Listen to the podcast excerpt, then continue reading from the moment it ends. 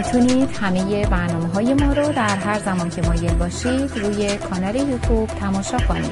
میهن تیوی وان.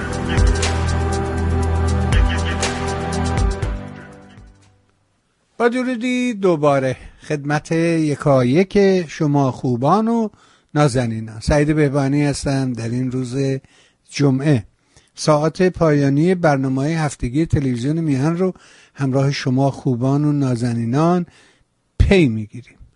ارزم به حضور من دعوت می‌کنم واقعا از عزیزان که برنامه ها رو به صورت مستقیم دنبال کنید تلویزیون رو دنبال کنید و تلویزیون میهن من وقتی نگاه می‌کنم فارغ از حب و بغض و کینه و تنگ نظری در مقام قیاس وشانن تلویزیون خوبیه تو این برهوت بی کسی و نبود یک رسانه واقعی این میهن تیوی از حضور شخصیت استفاده می‌کنه که به راستی میهن دوستن وطنشون رو دوست دارن مردم رو دوست دارن خواهان یک ایرانی آباد و آزاد هستند و این رو تعمین میدن به همه مردم دنیا و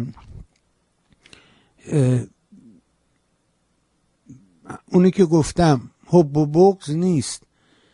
این خوبه اون بده نیست. اون چی که خوبه خوبه. اونی هم که بده بده. فارغ از چارچوب سیاسی و مسائل حزبی و ایدئولوژیک و هرجور اسمشون خواهی بذاری. بعدم ویدیوها رو خواهش می‌کنم لایک کنید. ما دشمن کم نداریم. این چیزی که برام خیلی عجیبه اینه که به محض اینکه یه ویدیو رو تو یوتیوب قرار میدم و دگمه publish رو می‌زنم می‌بینم سه تا dislike اومد بالا و این اصلا حیرت انگیزه که یه ده نشستن فقط معمور این کارن که این برنامه ها رو دیسلایک کنن خیلی خیلی برای من واقعا میگم ها. یعنی تا این دگمه رو می‌زنم نگاه می‌کنم اینم سه تا دیسلایک خورد خب جمعه است. در این ساعت بریم خدمت دوست بسیار خوب همه آقای آلبرت با تنی خسته. سلام بهش بکنیم. سپاسگزار باشیم از مهرش حضورش در برنامه و اینکه با بیماری که برش آرز شده. ولی هرچه هم اصرار کردم که آقا تعطیل کن. گفت نه. دیگه بذاریم برنامه رو اجرا کنیم. بنابراین یه تشکر مضاعف ازش بکنیم از طرف خودم شما خوبان و علاقمندان سلام بلند بالا داشته باشیم به آقای آلبرت. آقا سلام می‌کنم به شما. با درود به شما و یکایک بینندگان و شنوندگان عزیز در آمریکا اروپا سراسر دنیا به خصوص در ایران عزیز. خیلی ممنون از لطفتون. البته بیماری که نمی‌دونم من چندین و چند سال از این مسئله سینوس های داخلی رنج می‌برم و هر چند سال یه دفعه بالاخره دوچار این مسئله میشم. این هفته هفته بدی بود و چند روز گیرو گرفتار هنوزم هستم ولی خب حالا صدا درست نمیشنویم یا چشما درست نمی‌بینه ولی خب در حال گفتیم که تا اونجا که می‌تونیم یه کت شلوار و کراوات بپوشیم و بیایم داره دوربین بیشتینیم هم شما هم شنوندگان و بینندگان رو بالاخره منم لذت می‌برم از نظریهایی که میدن. البته نه از این dislike ها من چون توجه نمی کنم آقای ببانی که کی dislike و کی like می‌کنه ولی ایمیل هایی که میاد نشون میده که اون کسانی که حداقل طرفدار برنامه رو گوش می‌کنن یه مقداری از مسائلی رو که ما عنوان می‌کنیم حالا چه از نقطه نظر اطلاع رسانی چه از نقطه نظر یادگیری براشون مفید واقع میشه. و در واقع اگر بیطرفانه بتونیم این مسائل رو ارائه بدیم اره. به نظر من خیلی خیلی مهمه. البته من نمیگم من خودم صد درصد بیطرف هستم همیشه خیر. من این ادعا رو ندارم. ولی حداقل سعی معلومه. حداقل سعی می‌کنم که 95 درصد بیطرفانه باشم. اگر طرفداری رو می‌کنم از نقطه مسئله کشوری یا سیاستی اون دلیلی که برداشت من بعد از یه سری مطالعه و خوندن و جمع آوری اینها اینه که این نتیجه گیری رو کردن بنابراین این مسئله رو انجام میدم. ولی همیشه سعی می‌کنیم که خب هر کسی هر, هر, هر کسی حالا تحلیلگر باشه مفسر باشه هر کسی که هر جای صحبت بکنه بالاخره یه مقداری نظری نسبت به یه جبهه داره. در حال ببخشید اگر من صدام زیاد کلیر نیست امروز روشن واضح نیست ولی ما سعی می‌کنیم که اینو یه جوری برنامه کوتاهی داشته باشیم. جالب بود اینکه یه دوستی از علاقمندان شما و میهن تیوی زنگ زد روی برنامه من روزای یک شنبه بعد از مهستان. برنامه دارم که دوستان لطف می‌کنن زنگ می‌زنن. ما هم همیشه مشکل تلفن رو داریم ولی امیدوارم این هفته این مشکل برطرف بشه و به راحتی بتونید زنگ بزن یکی میگفتش که این آقای آلبرت تا می‌خواد اسرار مگو رو بگه تو میای کلامش رو قطع می‌کنی بذار اون اسرار مگو رو بگه. شما اسرار مگو داری که نمیگی ما نمی‌ذاریم بگیم؟ اسرار مگو نیست آقای ببانی مسئله که هست اینه که بله خب بعضی موقع من تا میام نکته ما تمام بکنم شما نمی‌ذاره اون نکته تمام بشه. اون اسرار مگو نیست. نظر اون دوست عزیز شنونده عزیز بیننده عزیز این بوده که در جایی که من می‌خوام نتیجه گیری بکنم چون به شما جناح چپی ها یه ذره بر می‌خوره وقتی من صحبت دست راستی می‌کنم اینه که خب نظرتون آبرومون نره بو من همه اینه که نره. اجازه بفرمایید. من هفته پیش در Voice of America بودم. دیدم که اون پایینش نزدن این چیزی که نظر سخنگویان نظر خودشون یه دونه disclaimer می‌زنن. بعد برام توضیح دادن که وقتی که پخش میشه ما می‌زنیم. الان نمی‌زنیم گفتم آها okay خیلی چون من خودم رو می‌دیدم روی دوربین بغلی. بنابراین شما زیر اینجا بنویسین نظرات کسانی که آره خجالت می‌کشن. داریم اتفاقا اونو داریم. آقای ببانی این نظر منه. این من من اولا راجع به مسئله که صحبت بکنم اطمینان خاطر بهتون میدم. اگر نکته رو ندونم میگم نمی‌دونم. هیچ ناراحتی ندارم. که من مطمئنم. ولی, ولی اگر خب. راجع به مسئله صحبت کردم ممکنه با نظر شما و نظر خیلی اختلاف نظر داشته باشه. چرا؟ چون که متاسفانه اکثر تلویزیون ها و رادیو ها نظراتی رو پخش می‌کنن. برای نظرات به اصطلاح نمی‌خوام بگم حالا چپی ها ولی خب مینستریم بهش میگیم. ولی اگه یه نفر میاد قدری متفاوت صحبت می‌کنه دلیل نیست که اون شخص اشتباه می‌کنه. نه خیر آقای بمونه شما خجالت زده نشد اجازه بده من صحبتمو بکنم. اون اسرار مگو که می‌بری بابا. نه ناراحت نباشید چون. اتفاقا آقای بمانی یادتون نره. دوستان انقدر به من لطف دارن که همون خطرناکه. بله. ایمیل هایی که میفرستن من حالا زیاد ایمیل ها رو بازگو نمی کنم اینجا ولی همیشه خیلی معدبانه جوابشون رو میدم و میگم. ولی خب من می‌دونم خیلی از دوستان یا اکثر کسانی که این برنامه رو نگاه می‌کنن با عقیده من موافق نیستند. اما دوست دارن عقیده های متفاوت رو بشنون. بنابراین اسرار مگو اون نتیجه گیریه بله. اجازه بدید شما بره تا آخر ناراحت نباشید. اگه من یهو میام آقای بایدن پرزیدنت بایدن رو میکوبم مثل اینکه وسط داره با رئیس جمهور اسرائیل صحبت می‌کنه چرت می‌زنه. خب من چی بگم آقای پیرمرده منم اینجا چرت می‌زنم چرت می‌زنه. شما فقط ویدیو رو نگاه کنید که رئیس جمهور اسرائیل برمیگرده میگه این آقا خوابه بیداره. خب بعد اون آقای ترامپ میاد به این میگه جوی خوابالود. من که درست نکردم اینو. من خندم می‌گیره ولی خب بفرمایید آقای بگانی آره حالا صحبت سفر رئیس جمهور اسرائیل شو اصلا بیا راجع به همین حرف بزنیم. این آقا اومد اینجا و جالب بودش که علیه این کاری که بیبی بی داره انجام میده یعنی اصلاحاتی به قول خودش داره در نظام غذایی به وجود میاره. که بیشتر به نفع خودش تموم بشه چون پرونده داره و مردم با این قضیه بسیار در اسرائیل عصبانی هن. تو خیابونن اعتراض می‌کنن و نکته جالبش اینه که علا رقم این که رئیس جمهور اسرائیل به وسیله نخست وزیر انتخاب میشه و خصوصا این رئیس جمهوری که الان اومده اینجا منتخب خود بنیامین نتانیاهو یا بی بی ماست. ولی علیه این اصلاحات حرف زد. یعنی در علیه نتانیاهو حرف زد. چی بود؟ چرا این کار کرد؟ چیه داستان؟ اصلا برای چی اومد؟ چی می‌خواست. بگه؟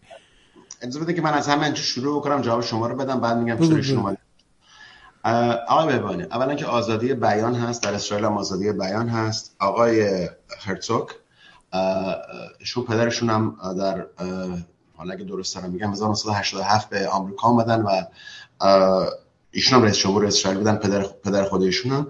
و در به اصطلاح اون مجلس مشترک نمایندگان هم صحبت کردن. آقای هرسوک یک زمانی رقیب آقای بنجامین نتانیاهو بوده از حزب کارگر اسرائیل. خب نتونستن و حالا امروز به خاطر خدماتی که به کشور اسرائیل کردن به سمت رئیس جمهوری اسرائیل رسیدن. سمت رئیس جمهوری اسرائیل همونطور که شما گفتید سمت رسمی و سیاسی نیست. یک سمتیه که فقط برای به قول معروف پر کردنه. بنابراین هیچ مقام سیاسی و هیچ صحبت سیاسی و هیچ نظر سیاسی و هیچ تصمیم گیری سیاسی رو ایشون نمی‌تونه بدون اجازه نخست وزیر و تایید نخست وزیر در داخل و در خارج از اسرائیل گفتم نظر سیاسی. نگفتم نظر نظر سیاسی. در داخل و در خارج اسرائیل بگه زمانی که ایشون راجع به این تغییرات حالا قضایی اسرائیل صحبت می‌کرد که حتی خیلی ها خیلی از دوستان و یاران چپی در آمریکا و دوستان و یاران چپی در اسرائیل این رو یک کودت های قضایی دارن نگاه می‌کنن. بنابراین آقای مهمانی منم می‌تونم یه سری مقاله بنویسم تمام دستراسی های دنیا رو بکشم بالا بگم اینا این هستن. دلیل میشه که حقیقت داشته باشه. ولی چرا آقای هرتوک به اسرائیل اومدن؟ دولت آمریکا بایدن یعنی کاخ سفید و پرزیدنت بایدن در نظر داشتن برای هفتاد و پنجمین سال استقلال اسرائیل. نماینده ای رو از اسرائیل دعوت بکنم بیان. وقتی میگم نماینده منظورم این نیست که وزیر امور خارجه یا کس دیگه. نماینده یعنی نخواست وزیر اسرائیل. آقای پرزیدنت بایدن به خاطر اینکه گروگان جناح چپ حزب دموکرات هست امروز از اولش هم بوده و اگر دور دوم هم انتخاب بشه گروگان خواهد بود. دید اگر که آقای نتانیاهو رو دعوت بکنه به اینجا دچار مشکلات زیادی با جناح چپ حزب دموکرات به رهبری سناتور سندرز خواهد شد. و این مراسم احترامی بود برای دوستی ها و ارزش های مشترک و دو همپیمان در دو منطقه جدا کنه. خب آقای پرزیدنت بایدن تصمیم گرفتن نتانیاهو رو دعوت نکنن و در شش ماه هفت ماه گذشته که آقای نتانیاهو مجددا نخواست وزیر اسرائیل شدن تماس تلفنی هم نبوده با ایشون و خواستن فقط نشون بدن. دلیلش الان براتون میگم چرا. این اعمال انجام ندادن. بنابراین تصمیم گرفتن از آقای هرتسوک دعوت بکنن که بیان به واشنگتن و این مراسم انجام میدن خب آقای هرتسوک اومدن واشنگتن و همونطور که گفتم در کاخ سفید وقتی آقای پرزیدنت بایدن چرت زدن یا چشاشون رو بسته بودن و یه چیزایی میخوندن خیلی من این ویدیو رو چند دفعه نگاه می‌کردم آقای هرتسوک برگشتن به کامرامنای دیگه نگاه می‌کردن که چی داره میگذره. در حال آقای پرزیدنت بایدن هم در زندگیشون زندگی سختی رو داشتن. من همدردی می‌کنم با ایشون. پسر بزرگشون رو به خاطر سرطان مغز از دست دادن. همسر و دخترشون رو همسر اولشون و دخترشون رو در تصادف رانندگی در سال 1970 یا 72 سه از دست دادن. می‌تونم اون احساس داشته باشم که مرد جنگجویی بوده و سیاست آمریکا بسیار بسیار کمک کرد و من احترام خاصی باشون قائل هستم ولی از نظر سیاسی با ایدئولوژی ایشون و اینطوری که خودش رو گروگان جناح چپ حزب دموکرات کرده مخالف هستم. بنابراین احترام رو قائل هستم اما مخالف ایدئولوژی ایشون هستم. در آقای هرتوک اومدن اینجا. من این توضیح رو باید بدم که این سفر متعلق به نماینده کشور اسرائیل بود. من صحبتم رو اینطور شروع کردم که نماینده ای از اسرائیل رو دعوت می‌کنن وقتی میگم نماینده ای از اسرائیل بنابراین این سفر نشان دادن جایگاه اسرائیل در رابطه دوستی با همپیمانی و های مشترک با آمریکاست.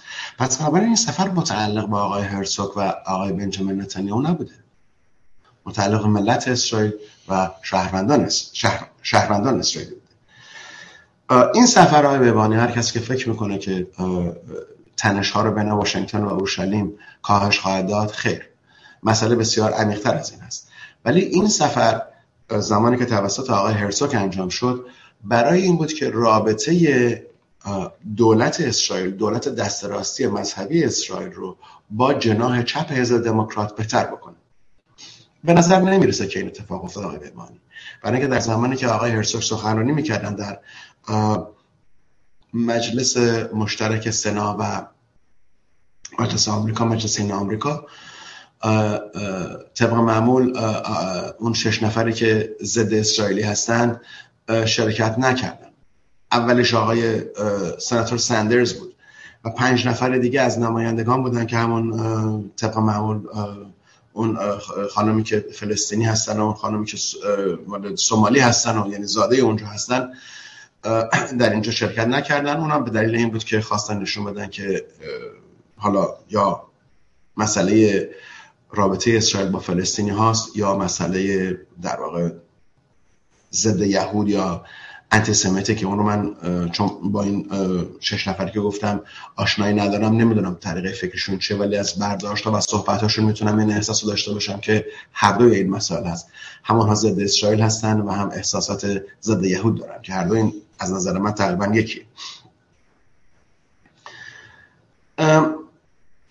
در طول این سفر بالاخره آقای بایدن تصمیم می‌گیرن که با بنجامین نتانیاهو صحبتی بکنن مکالمه تلفنی داشتن. و برای اینی که می‌دونیم انتخابات پیش رو داریم در آمریکا و آقای بایدن می‌خواد از همه نظر موافق باشه که می‌تونه آرا رو بیاره. به بنجامین نتانیاهو گفتن که ما همدیگر رو ملاقات خواهیم کرد. این بدین معنی نیست که دعوت رسمی از آقای نتانیاهو دارن به عمل میارن.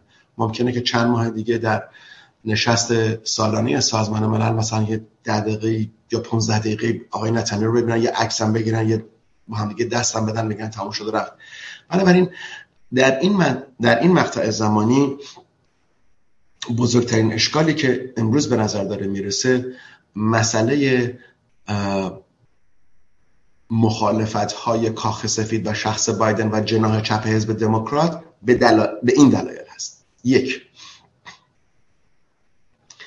برای اینکه آمریکا می‌خواد رد پای نظامی خودش در خاورمیانه کم بکنه احتیاج داره که بین اسرائیل و عربستان سعودی روابط کامل دیپلماتیک باشه. خب الان وجود نداره و عربستان هم به خاطر حالا سیاست ها یا به خاطر مسائلی که هست نمی‌خواد با اسرائیل رابطه آشکار سیاسی و دیپلماتیک داشته باشه تا زمانی که مسئله فلسطینی ها حل بشه.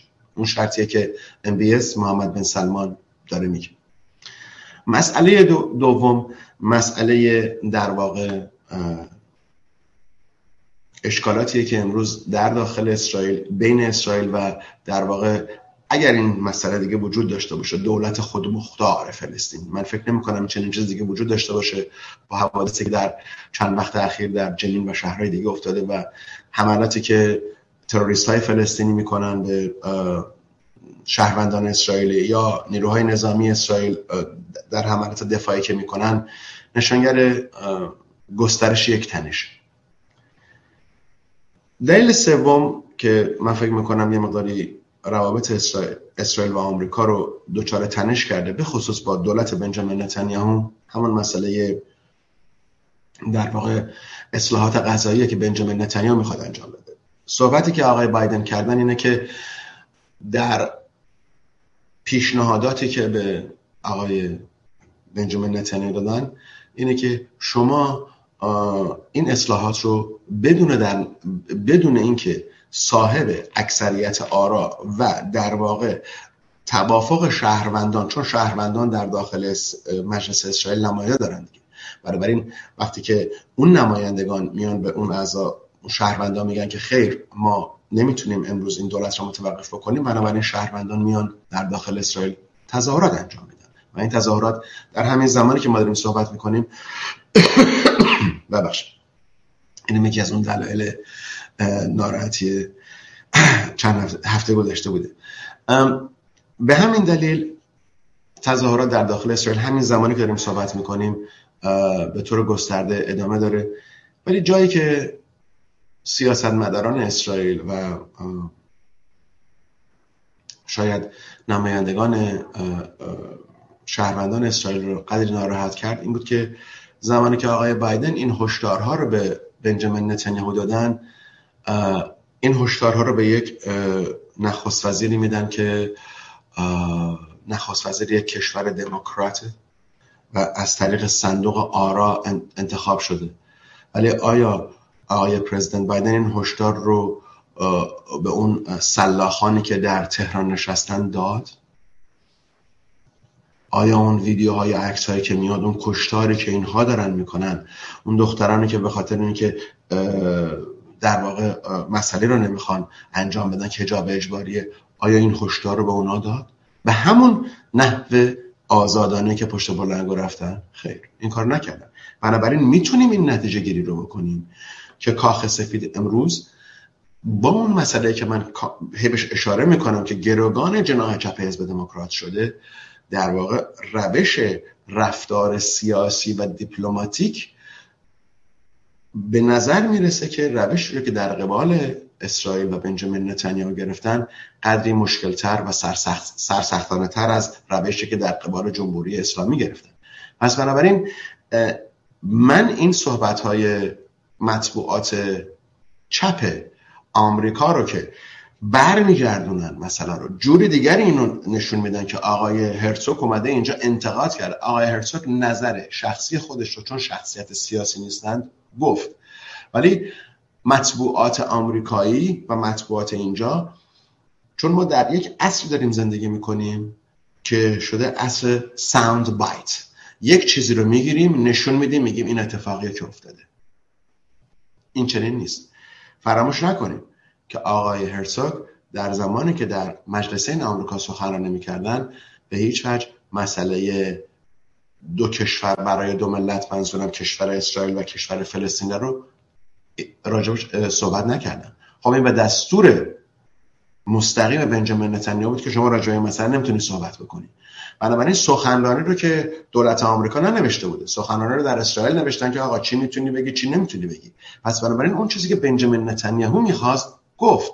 ولی آقای هرتوگ از دولت خودش اعتراض نسبت به این مسئله اصلاحات قضایی اعتراضی نکردن. نکته رو که گفتن نظر شخصی خودشون رو که قادر هستند این رو بگن. ایشون گفتن ما با این اصلاحات در این رویه و در این سیستم موافق نیستیم. به نظر من اگر این انتقاد بوده خب جای خودش رو داره. من فکر می‌کنم سفر بسیار موفقیت آمیزی بود و در واقع اون وزنه ای رو که روی کاخ سفید بود تونست برداره. برای اینکه خب تمام کشورهای متحد آمریکا به کاخ سفید دعوت شدن. از نخست وزیر انگلستان شما بگیرید. نخست وزیر سوئد آلمان حالا هندوستان هر جای دیگه بودن اومدن اینجا. خب وقتی که نخست وزیر اسرائیل دعوت نمیشه نشانگر ما مسئله است که تنشی در روابط وجود داره و من نکته آخری که می‌خوام بگم قسمت عمده این تنش جمهوری اسلامیه. و مسائل پشت پرده که اسرائیل ازش آگاهی نداره. این حالا راز مگو نیست این نتیجه گیری این قسمته.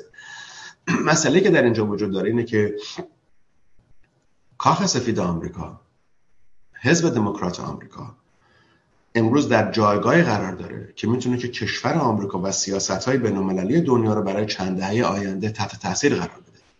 با این نگرش که در واقع این جناح چپه که داره امروز دیکته می‌کنه. نتیجه گیری که من می‌خوام در اینجا بکنم اینه که ایالات متحده آمریکا امروز می‌دونه که جمهوری اسلامی داره یک میلیون بشکه نفت صادر می‌کنه. پول ها چطور جابجا جا میشه؟ بیمه های این تانکرهای نفتی رو کی میده؟ بارنامه هایی که صادر میشه مگه نمی‌زنه نفت مال جمهوری اسلامی؟ پس بنابراین کاخ سفید چشم رو پوشونده. اون نکته حساس من در اینجا این آقای بپان و اون اینه که اگر واقعا همون احساسی که آقای بایدن نسبت به اصلاحات غذایی در اسرائیل دارن نسبت به حق و حقوق ملت ایران هم داشتن نسبت به اون انقلاب محسا و اتفاقاتی که افتاد خیلی بیشتر از این می‌تونستن صحبت بکنن و بیشتر از این می‌تونستن نظر بدن. و نه اینکه پشت پرده بخوان با این جمهوری جهل و جنون کنار بیاد در حال بازم تکرار می‌کنم سفر موفق آمیزی بود آقای هرتسوک نماینده خوبی برای اسرائیل بودن برای کشور اسرائیل برای ملت اسرائیل و تونستن در واقع یک حالت عادی و نرمال در رابطه رو نشون بدن. چون هم همطور که می‌دونید من گفتم آقای هرسوک هم خودشون از حزب کارگر جناح چپ اسرائیل هستن. این لذت بخش بود که می‌دیدن که با یکی از همفکران و همپیمانان خودشون مجددا یا حداقل کسانی که تصور درستی را ملاقات کردن. در حال با امید اینکه روزی هم آقای نتانیاهو بتونن در این دوره بیان و با آقای بایدن ملاقات بکنن. البته تغییری نخواهد داد ولی خب من فکر می‌کنم ایده خوبی خواهد بود. بفرمایید. گفتی همه رو؟ دیگه؟ بله. خیر خدا شد. ازم بزرگ که اولا که خب دعوت رسمی ظاهرا کردن از آقای نتانیاهو که به آمریکا بیاد. اما اینکه میگه آزادی بیان هست در اسرائیل هم آزادی بیان هست هر کی آزاده درسته همه آزاد حرف بزن ولی وقتی شما در یه پوزیسیونی قرار می‌گیری مثل رئیس جمهور مثل نخست وزیر. از آدم عادی و اینکه حق اظهار نظر دارم اینا خارج میشی خب. در یک چارچوبی قرار می‌گیری که بر اساس اون چارچوب پروتکل ها آدما روی گفتار شما در حقیقت حساب باز می‌کنن. اینکه رئیس جمهور درسته که مقام تشریفاتیه و ولی میاد اینجا در اینجا همراه میشه با مردم معترض تو خیابونای اسرائیل علیه طرحهای آقای نتانیاهو. این دیگه فکر نمی کنم نظر بشه بگیم خب یه آدمی یه حرفی زد همه هم آزادن نظرشونو بدن. من فکر نمی کنم اینجوری بشه روی این موضوع. حساب باز کرد. نمی‌دونم. شاید من بازم اشتباه می‌کنم. اشتباه نمی‌کنه. آقای ببانی اشتباه نمی‌کنه. نظری متفاوت داریم. اشتباه نیست. من, چیزی رو اشتباه نمی‌بینم. نظر متفاوتیه. این یه, جبه نظر اینجاست جبه نظر شما اونجاست. بنابراین کاملا valid پوینت بفرمایید. بسیار. برزم سراغ یه موضوع دیگه و این اینه که چه اتفاقی افتاده؟ آیا واقعا تصمیم گرفتن که علی شما به این نکته اشاره کرد نکته خوبی بود که این نفتایی رو که الان داره جمهوری اسلامی در حقیقت صادر می‌کنه. البته صادر می‌کنه بدون پول. پولی که گیرش نیومده. اینا بهترین مشتریش چینی ها هستن. چینی ها هم پول رو نگه میدارن. میگن آقا بیا هر چی دلت خواست جنس ببر. به جای دیگه هم که اگر بفروشه بازم پول در برابر دارو و غذاست. پول نقدی در اختیارش قرار نمیدن. تمام داستان و تقلای جمهوری اسلامی هم اینه که بتونه دسترسی به پول نقد داشته باشه تا بتونه این لاتولوت های گشنه دور بر خودش رو در حقیقت سیر کنه و اونا رو به هواداری خودش همچنان نگه داره. اما ارسال تسلیحات به منطقه و اینکه چند وقت پیش اعلام کردن که این کشتی که آمریکایی ها گرفتن که داشته نفت قاچاق می برده شرکت آمریکایی حاضر نیستن نفت رو بخرن به خاطر اینکه از تهدیدهای جمهوری اسلامی میترسن. این حرفها معنیش چیه؟ و چرا کشتی رو مصادره کردی؟ حالا که مصادره کردی میگی نفتش رو نمی‌تونم خارج کنم چون اگه خارج کنم از جمهوری اسلامی میترسم. خب معنی نداره. بعد این همه سلاح دارن میفرستن از زیر دریایی و نمی‌دونم فلان و بهمان. یعنی چی؟ یعنی می‌خوان جنگ کنن با جمهوری اسلامی؟ میترسن از جمهوری اسلامی؟ چیه قصده خب من اول راجع به این مسئله فرستادن تسلیحات صحبت می‌کنم بعد راجع به این قاچاق نفت و این نفت تحریم شده و اینها. هفته پیش حالا بعد از اینکه چند تا تانکر رو گرفتن و ول کردن نیروی سپاه پاسداران یکی از تانکرهای نفتی رو که در تنگه هرمز یا اون حوالی تحت می‌گیرن. در واقع میشینن روی این تانکر. تانکری بوده که از کویت داشته نفت می آورده به تگزاس آمریکا و این تانکر متعلق به شوران شرکت نفتی شوران که یکی از هفت شرکت بزرگ نفتی دنیا هست یا ده شرکت نفتی دنیا هست متعلق به شرکت شوران بوده. خب مسئله اینجا دیگه دردآور میشه. تا اون موقع شرکت های انگلیسی بودن و کره بودن و تانکرهای انگلیسی بودن و کره بودن و اسرائیلی بودن. در این زمان در واقع زنگ خطر برای کاخ سفید و پنتاگون زده میشه. هواپیماهایی که و نیروهایی که در امروز در داخل خلیج فارس وجود داره در, در بحرین و بقیه قسمت ها وجود داره تسلیحات نظامی در واقع مانور بالا نیستند. هواپیماهایی هستند که می‌تونن در واقع کمک بکنن برای اینکه اگر تانکری مورد حمله قرار می‌گیره به عنوان یک نیروی بازدارنده و قدرت نظامی جنگی بالایی ندارن. بنابراین پنتاگون تصمیم می‌گیره که برای اینکه اون رد پای نظامی خودش کم شده رو قدری پررنگتر بکنه یک سری هواپیماهای F16 و یک سری هواپیماهای F35 فرستادن به خاورمیانه در کنار اینها دو کشتی دو، یک ناو هواپیمابر و یک ناو جنگی که متعلق به تفنگداران دریایی آمریکا هست مرینز زمانی که ما صحبت از مرینز می‌کنیم چون تفنگداران دریایی آمریکا. حالا اسمشون تفنگداران دریایی اون ترجمه کلمه مرینز نیروی جنگی آمریکاست. بدین معنی که نیروی نظامی آمریکا پشت سر مارین ها قرار داره. مارین ها نیروی هستن که وارد منطقه جنگی میشن و همیشه آماده باشه جنگی خودشون رو دارد. این مسئله بسیار بسیار مهمه. بنابراین زمانی که هواپیمای F-16 و هواپیمای F-35 و مارینز تفنگداران دریایی آمریکا وارد منطقه میشن یعنی که آقا ما صحبتمون جدیه. قصد داریم که اینجا خود نشون بدیم. من وقتی گفتم که یک تانکر که متعلق به شوران بوده گرفتن نفتش هم از کویت می اومده خب این در واقع می‌دونیم که امروز تقریبا سی یا سی دو درصد از احتیاجات نفتی و انرژی دنیا از تنگه هرمز رد میشه. یک زمانی نزدیک به 60 درصد بوده. امروز دیگه اون مسئله وجود نداره تبدیل شده به 32 درصد یا همچین رقمایی. بنابراین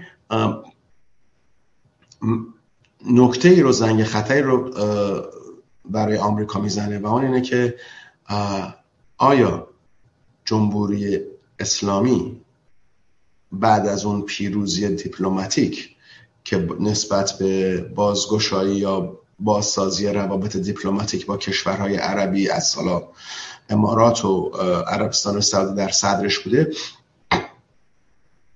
ببخشید در صدر اونها بوده. آیا امروز جمهوری اسلامی در فکر دیگری؟ آیا بعد از این پیروزی دیپلماتیک و درگیر کردن اسرائیل در داخل اسرائیل در داخل مرزهای خودش منظورم کرانه رود غربی اردن و جهاد اسلامی و بقیه آیا الان جمهوری اسلامی داره چشم به این میندازه که تصفیه حساب بکنه با آمریکا به خاطر اینکه آمریکایی ها زیر بار نرفتن و قبول نکردن که برجام رو امضا بکنن صحبت از برجام که می‌کنه فقط گرفتن پوله. مسئله دیگه وجود نداره.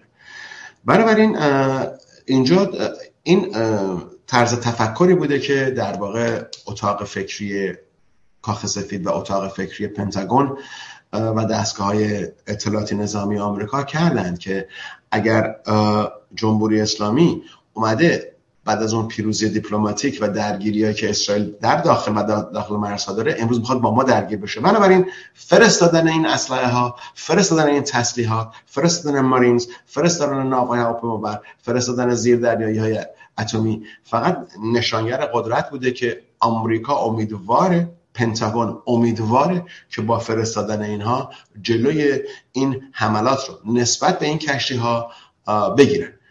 آیا این عملی خواهد شد؟ از نقطه نظر من خیر.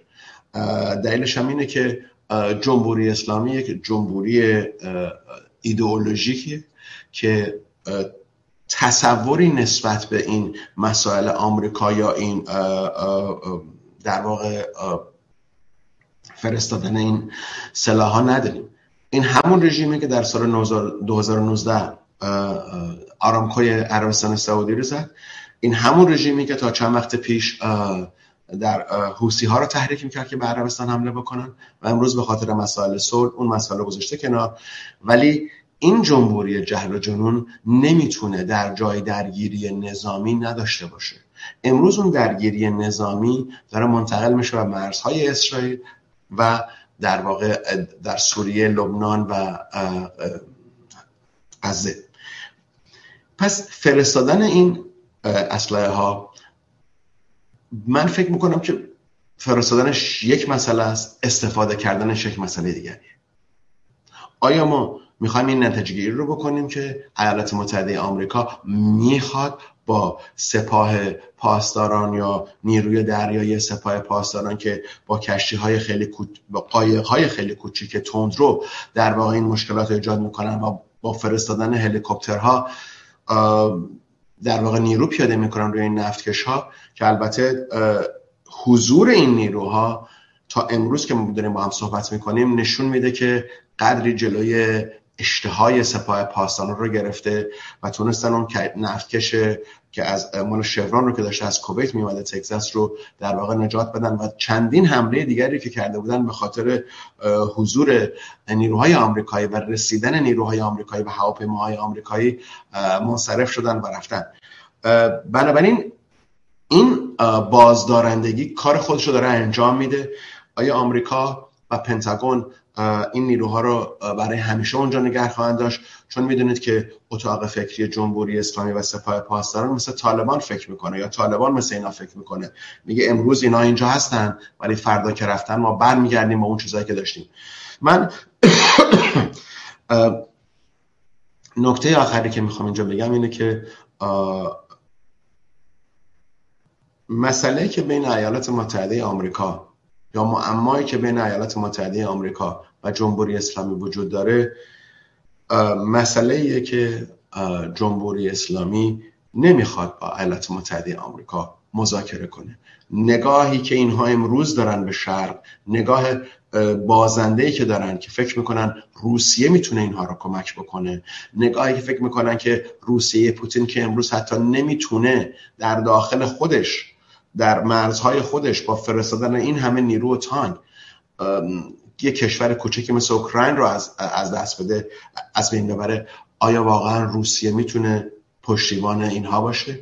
آیا ما فکر می‌کنیم با فرستادن این پهپادها که این نادانان در تهران فکر کردن که اگه ما این پهپادها رو بفرستیم نشون میدیم که چقدر ما قدرتمندیم؟ خیر. روزها خواستن که ریش شما هم در داخل اوکراین نگر دارن که نشون بدن به دنیا که ما همکار داریم و نذارن که شما از چنگشون در برین و وارد کمپ آمریکا بشید و وارد اون چیز بشید جایی برید که در واقع خواست ملت ایران و آزادی و در واقع کمک ملت ایران است. کاری که اونها کردن این بود که فقط و فقط تونستن خودشون رو وارد یک تلهی بکنن که پوتین براشون گذاشته بود. و فکر می‌کردن با فرستادن این پهپادها آقای پوتین میاد و آقای پوتین و روسیه میان و هواپیماهای سوخوی 35 رو میدن به نیروی هوایی جمهوری اسلامی. خب پوتین ممکنه که کمی پیر شده باشه ولی هنوز احمق نشده. می‌دونه که اینها قادر هستن که بالاخره با استفاده از این نیروی هوایی بتونن حتی مرزهای خود کشورهایی که امروز هنوز تقریبا زیر مدار روسیه هستن رو کنترل بکنن. بنابراین من فکر نمی کنم که فرستادن این نیروها از نقطه نظر این من بعید می‌بینم که عملیاتی بشه یعنی حمله بشه. چون در واقع این یک بازی حالا به انگلیسی میگیم کت ماوس گربه و موشه که اونها میان جلو اینها میرن عقب اون فرار می‌کنه و من فکر می‌کنم که نه جمهوری اسلامی سپاه پاسداران قصد درگیری با نیروهای آمریکایی داره و نه نیروهای آمریکایی قصد درگیری دارن. تا چه اندازه این فرستادن نیروها قدرت بازدارندگی خودشو تا چه زمانی می‌تونه نگه داره؟ اون سوالیه که در چند ماه آینده خواهیم دید. بفرمایید.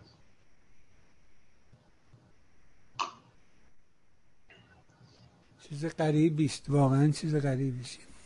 این نکته فراموش کردم آقای ببانی این تحریم های قاچاق نفت و تحریم های نفتی. آره اون خواهم همین رو شما سوال کردین نوشته بودم اینجا دیگه. اینو میگه آره از دارو خوردن.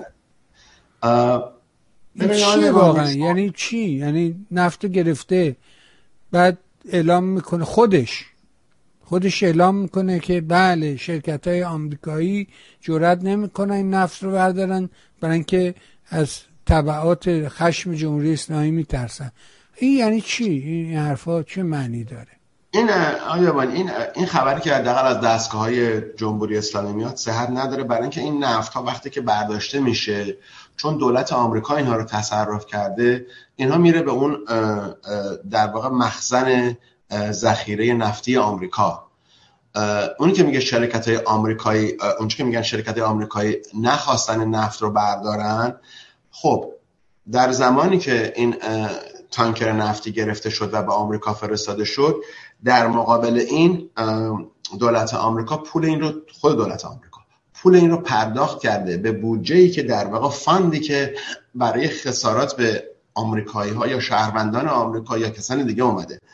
و پول این نفت به اون حساب رفته و در اونجاست که هر کسی که شکایتی از جمهوری اسلامی داره یا هر اتفاقی که افتاده میان حالا در خبر آمده بود که خانم مسیح علی نژاد هم مثل اینکه یک کلیمی رو برای علیه این نه حالا از پول نفت ولی گرفته بودن.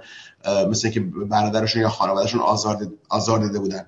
بنابراین اشخاص زیادی هستن در آمریکا ایرانیان زیادی هستن در آمریکا و اروپا که میان برای جمهوری اسلامی ادعا می‌کنن. بنابراین دولت آمریکا دیده که بهترین راهش اینه که این نفت رو آمریکا برداره در واقع مخزن اون استراتژیک اویل که دارن بله. به اونجا اضافه کردن به اون ذخیره نفتی آمریکا و پولش رو در واقع ریختن اعتبار دادن به اون فاندی که به اون حسابی که شکایت نامه علیه جمهوری اسلامی انجام میشه.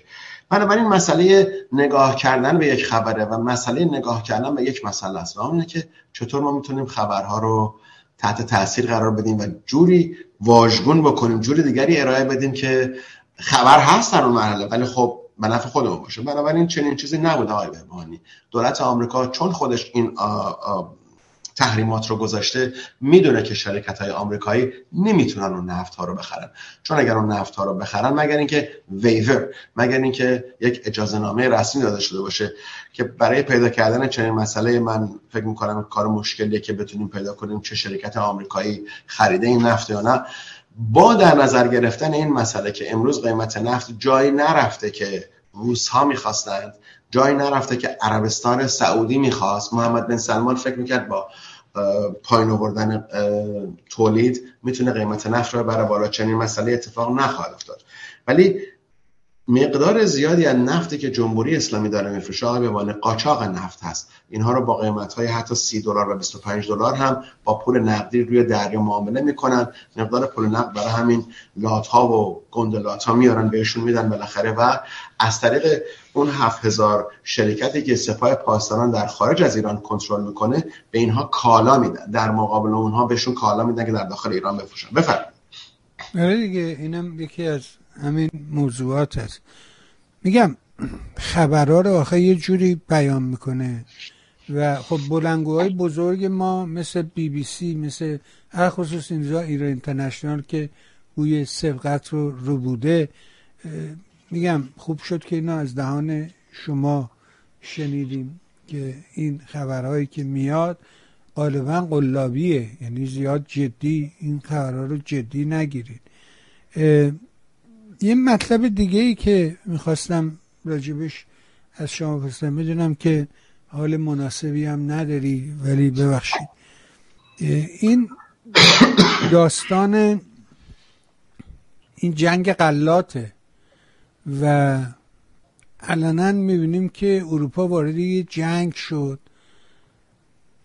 گرچه که خیلی پرهیز می‌کردن از جنگ و می‌گفتن جنگی در پیش نخواهد بود ولی یه جوری ظاهرا یه جنگی در پیش جنگ سومی آغاز شده. و این ماجرای که سیایی اعلام می‌کنه که خود روسا با موشکای خودشون کشتی های خودشون رو می‌زنن که در حقیقت وانمود کنن که نمی‌دونم اوکراینیا زدن و در حقیقت کمبود قلات ایجاد بشه و گرسنگی یه بخشی از دنیا رو فرا بگیره. هیچ چجوری میشه اینو تحلیل کرد؟ نگاه شما چیه به این قضیه؟ متاسفانه آقای ببانی راه درستی برای تحلیل این مسئله وجود نداره. شما وقتی راجع به این کلمه صحبت می‌کنید که جنگ قلات به هر نحوی که باشه به هر سیستمی که باشه آقای ببانی کشور ایالات متحده آمریکا دوچار کم بوده هیچ مسئله نخواهد شد.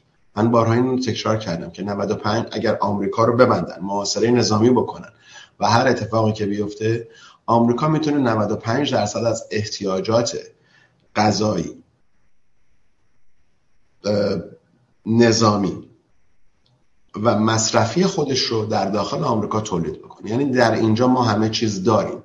حالا از نفت گرفته تا غلات گرفته تا هر نوع مواد غذایی که احتیاج داشته باشه. ولی آقای مبانی کشورهایی هستند که نون نان برد. قسمت عمده ای از غذای اصلی اونهاست. یعنی is a main dietary part of their daily food. وقتی ما می‌بینیم که یک کشوری مثل اوکراین که زمین های در واقع مسطح زیادی داره و در یک منطقه آب و هوایی وجود داره که می‌تونه تولید بکنه و حتی خود روسیه. روسیه هم تولید غلاتش زیاد. می‌تونه تولید بکنه. و این تولیدات بالای 50 درصد تولیدات یا شدم 60 درصد از تولیدات غلات اوکراین به کشورهای خاورمیانه مصر در مصر در صدر اونها فراموش نکنیم. مصر نزدیک 90 میلیون جمعیت. و به کشورهای کم درآمد آفریقایی فرستاده میشه. بنابراین ما جایی که داریم نگاه می‌کنیم به مسئله که داریم نگاه می‌کنیم به, به این نکته است که در کشورهای آفریقایی ما همیشه دچار اون کمبود غذا فمین و اون در واقع نارسایی هایی که از نقطه نظر تولیدات اون کشورها بوده همیشه داشتیم. بنابراین وقتی که این مسئله جنگ غلات پیش میاد اولین کسانی که در صدر تحت تاثیر قرار گرفتن این مسئله هستن انسانهای فقیر این کره خاکی هستن.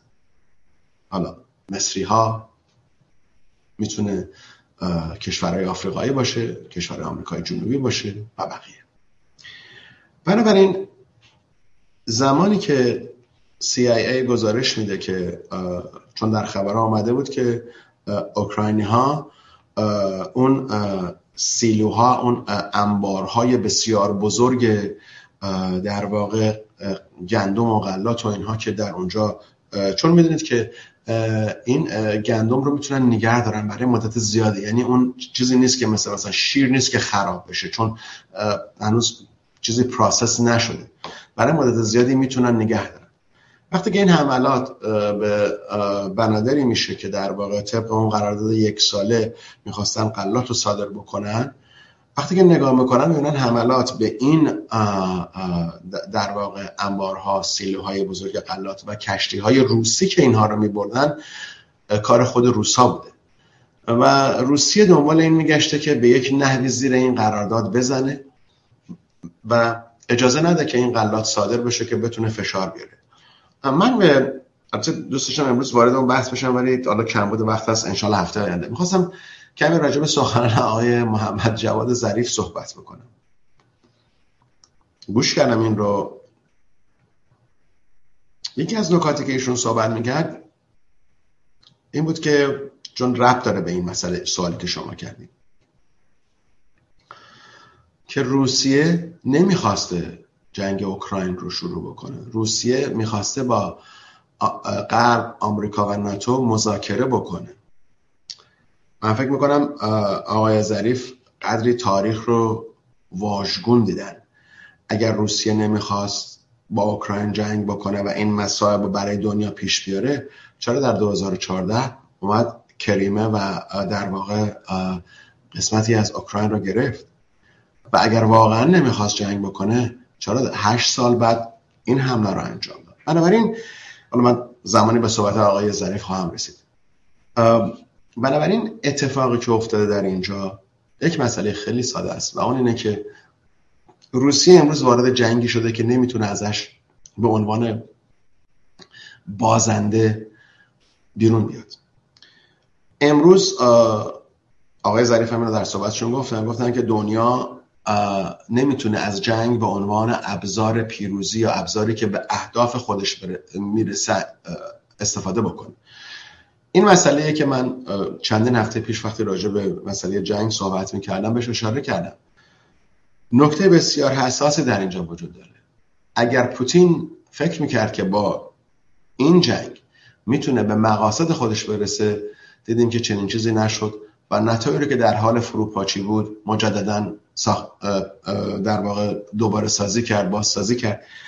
و تنها راهی که جلوی پوتین مونده و روسیه اینه که این مسائل این جنگ غلات رو و شهروندان در واقع بیبزاعت دنیا رو این کره خاکی رو تحت تاثیر قرار بده که شاید ایالات متحده آمریکا دست از پشتیبانی اوکراین برداره و اجازه بده که روسا این اوکراین رو در واقع بیشتر از این از بین ببرن و صاحب اون بشن. من متاسفانه جواب قانع کننده ای برای این مسئله ندارم چون می‌دونم جنگ حماقته. چون می‌دونم که جنگ جز کشتار جز اینکه در واقع نشانگر یک مسئله است و اون اینه که آخرین سلاحی یک کشور می‌تونه استفاده بکنه سلاح جنگه. بنابراین پایان هر جنگی هم صلح خواهد بود. پس چرا اول اون مسئله انجام نشه؟ بنابراین در اینجا مسئله که پیش خواهد اومد همونطوری که ایالات متحده آمریکا از اوکراین به عنوان یک وسیله داره استفاده می‌کنه که کمر روزها رو برای در واقع من در چند هفته پیشم گفتم اتحاد جماهیر شوروی در 1991 سقوط کرد و امروز دارن دفنش می‌کنن و پوتین کسیه که داره اون باقی مانده روسیه یا اتحاد جماهیر شوروی رو داره دفن می‌کنه. بعد از این جنگ اوکراین به هر نحوی که تمام بشه یک مسئله باقی میمونه و اون اینه که آمریکا نمی‌خواد اتحاد جم... ببخشید روسیه از هم بپاچه. برای اینکه نمی‌خواد در اونجا پنجاه کشور دیگه تولید بشن.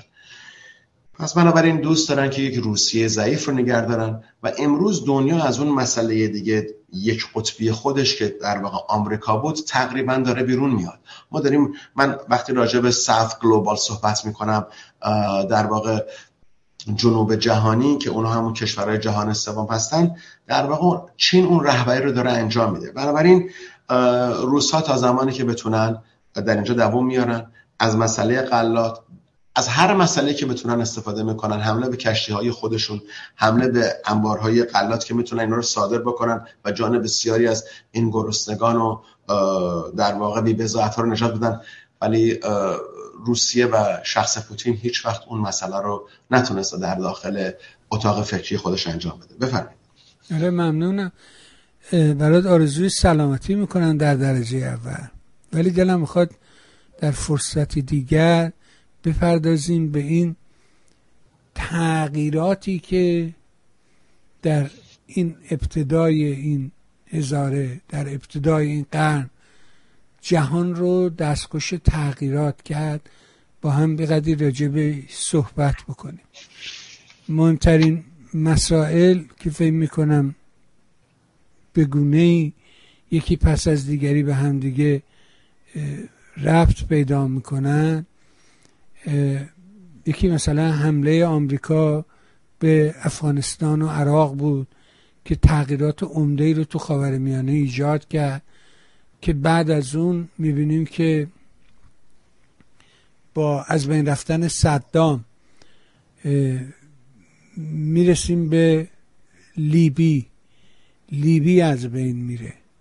بعد از لیبی سوریه می‌بینیم که نابود شد.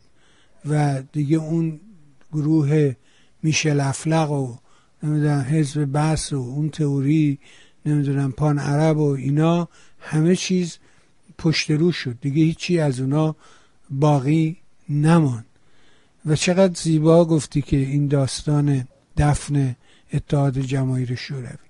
بعد که از این مسئله بهار عربی رد میشیم می‌رسیم به داستان چین.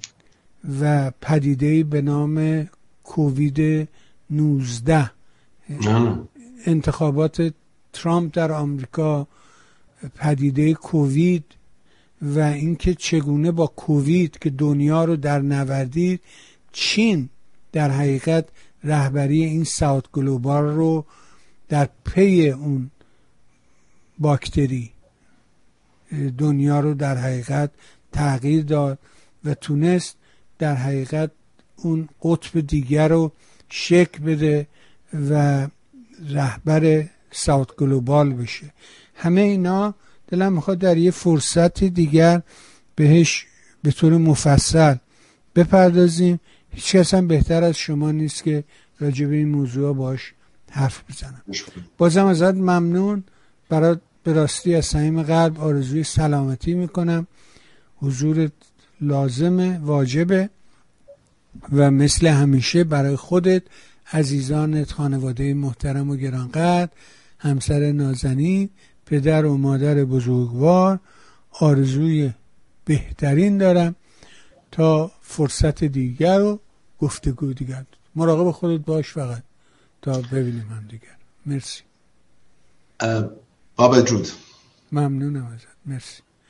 به شنیدیم فرمایشات آقای آلبرت رو. امیدوارم گفتگوها کمکی به ما کرده باشد. یکی از افتخارات من در زندگی حضور این دوستانه یعنی در کنار قرار گرفتن این دوستان خوبه. این دوستانی که تعهد رو در حقیقت ملاک زندگیشون قرار دادن. شما نگاه بکنید دوستانی که در این رسانه هستن.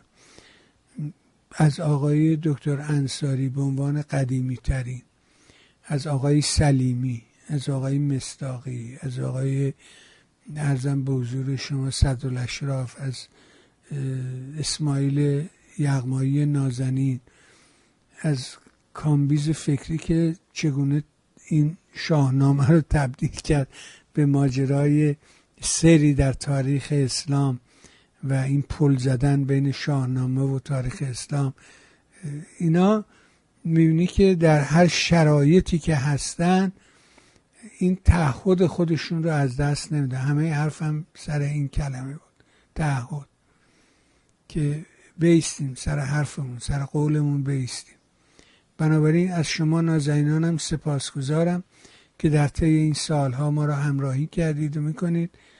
نهایت تشکر رو دارم و مثل همیشه آرزو می‌کنم روز و روزگار اونجوری که دلتون می‌خواد براتون با تشکر از شما. ممنون از اینکه دنبال می‌کنید. مرسی.